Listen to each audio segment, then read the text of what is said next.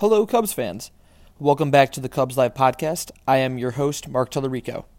I'm recording this right after the uh, Cubs just beat the Dodgers uh, seven to six in a very weird game that had a lot of three-run home runs on uh, Wednesday evening. I was originally going to uh, record this earlier today with Kyle, but some different stuff came up, and then uh, he wasn't able to, and uh, here I am. So let's get started as I said, the Cubs just beat the Dodgers and they beat them as well last night. So they've already wrapped up another series victory, which is great against a team that coming into it they had the best record in the National League. Now that goes to the St. Louis Cardinals.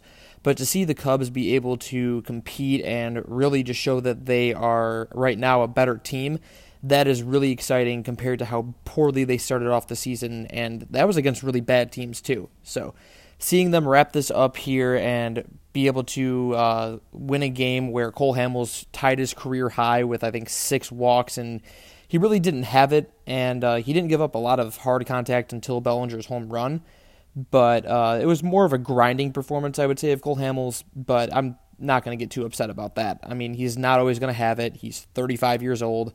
He grinded through it, made a couple mistakes. His command wasn't there, but even if the Cubs lost, it was not going to be his fault tonight.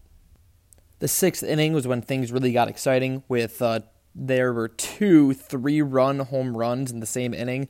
I think that's the first time that's happened with the Cubs in over a decade. I saw a tweet about that, so that is that is just electric. I mean, Javi and Heyward both had just blasts that were oh my god. When it came off the bat, I knew that both of them were gone, and it was so exciting. And it's only April 24th, but seeing an inning like that, it really, really gets you excited for the entire baseball season. Speaking of the baseball season itself, I was trying to figure out which team between the Cardinals and Brewers are the biggest threat to the Cubs, we'll say. Granted, this isn't really the quote unquote Cubs division. They don't have it wrapped up or anything like that. The Brewers and Cardinals are good teams. But it seems that the Cardinals and Brewers are the clear threats in this division to the Cubs, and it. I always thought that it was going to be the Brewers that were gonna, if anything, run away with it, but I don't know how I feel about the Brewers anymore. They are just not showing up, and on days where Christian Yelich isn't hitting three-run home runs and Ryan Braun isn't getting his hits, and uh, uh, just all across the board, if they're not doing what they need to be doing on offense, then there's really no chance. I am not impressed with their pitching. I think that their bullpen is the only that's what they're relying on and you can't rely on a bullpen every single game. It's going to come back and bite you and if you get off to a rough start and if they jump on your pitching early, you're not going to be able to beat them. And that's what the Cardinals did this uh, past weekend here or this past these past uh, series as they were able to sweep them in a series that I just I thought that the Brewers would at least be able to take one game. The fact that they got swept by St. Louis, I mean, that is very impressive to St. Louis. I don't know how I feel about the Cardinals as a threat. I mean, they have a very good offense. They uh, their pitching is a little shaky, but right now they are getting runs. So I will uh, I'll say that they have my attention, but I think as long as the Cubs are performing how they are right now, I think that they will be the team to beat long term.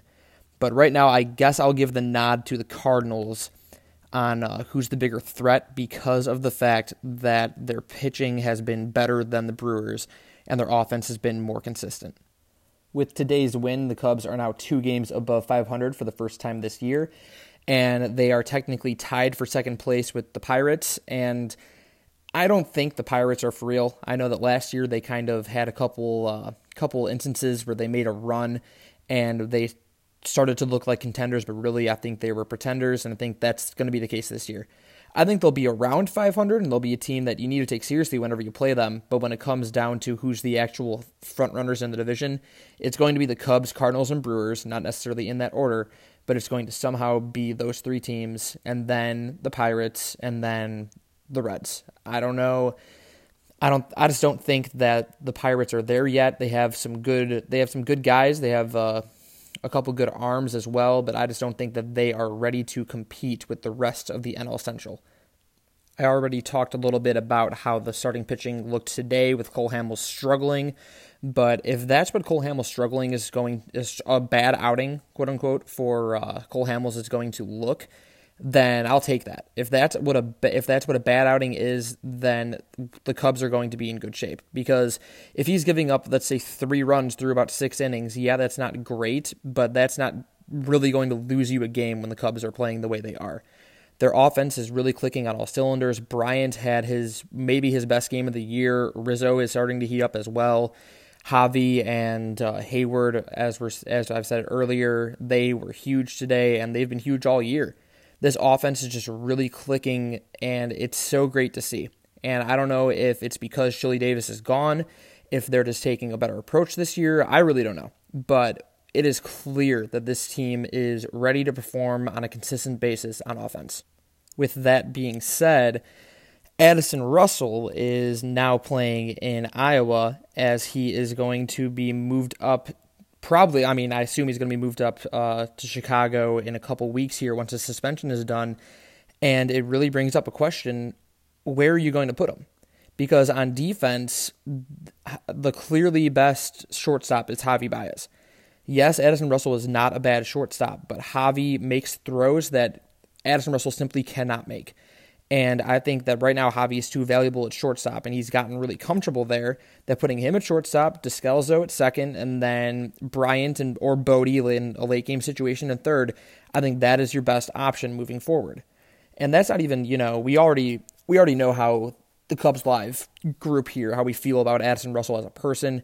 I'm just talking as a straight up baseball aspect. I don't really see a spot for him you should not take a bat out of Bote or Descalso's hands because they have both been reliable and they have both been so clutch as well.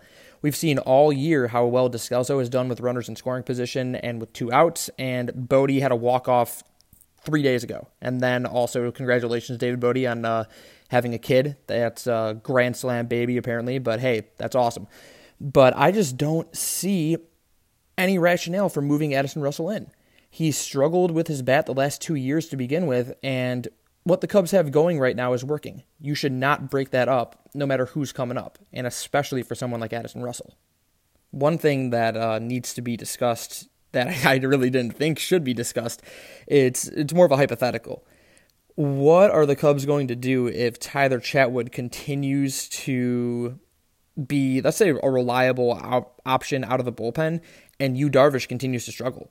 Because I mean it sounds ludicrous to think that Tyler Chatwood could be a more reliable option than Yu Darvish, but I'm not giving up on Darvish, but I was at his last start and he's just I just don't I don't know what his problem is. I do not know what his problem is. He settled in pretty well after those back-to-back home runs, but you're not paying the man 126 million dollars to give up back-to-back home runs.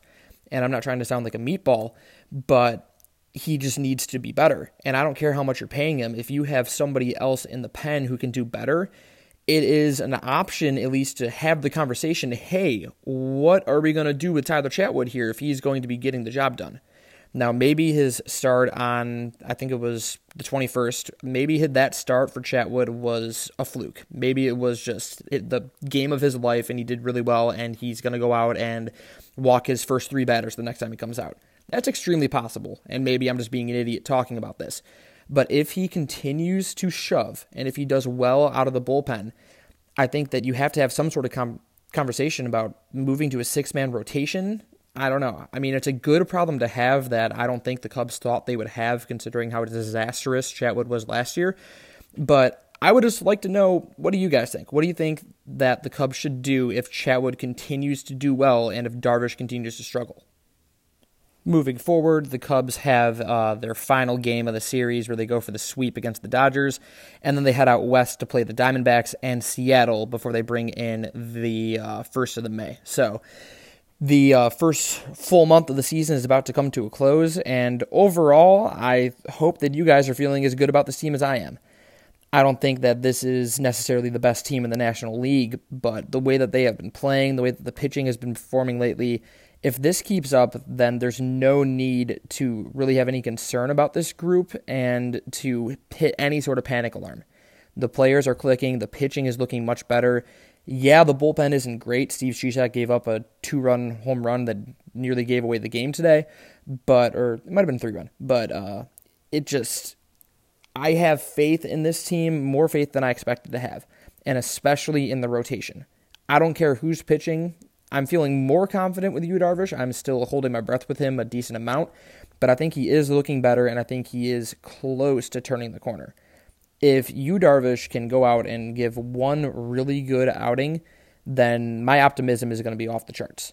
But really moving forward, I feel good about this team. Lester's going to be pitching tomorrow. We'll see how he feels. Um, hopefully his quad is healed properly, but if not, you know, maybe Tyler Chatwood's a reliable option. Who knows?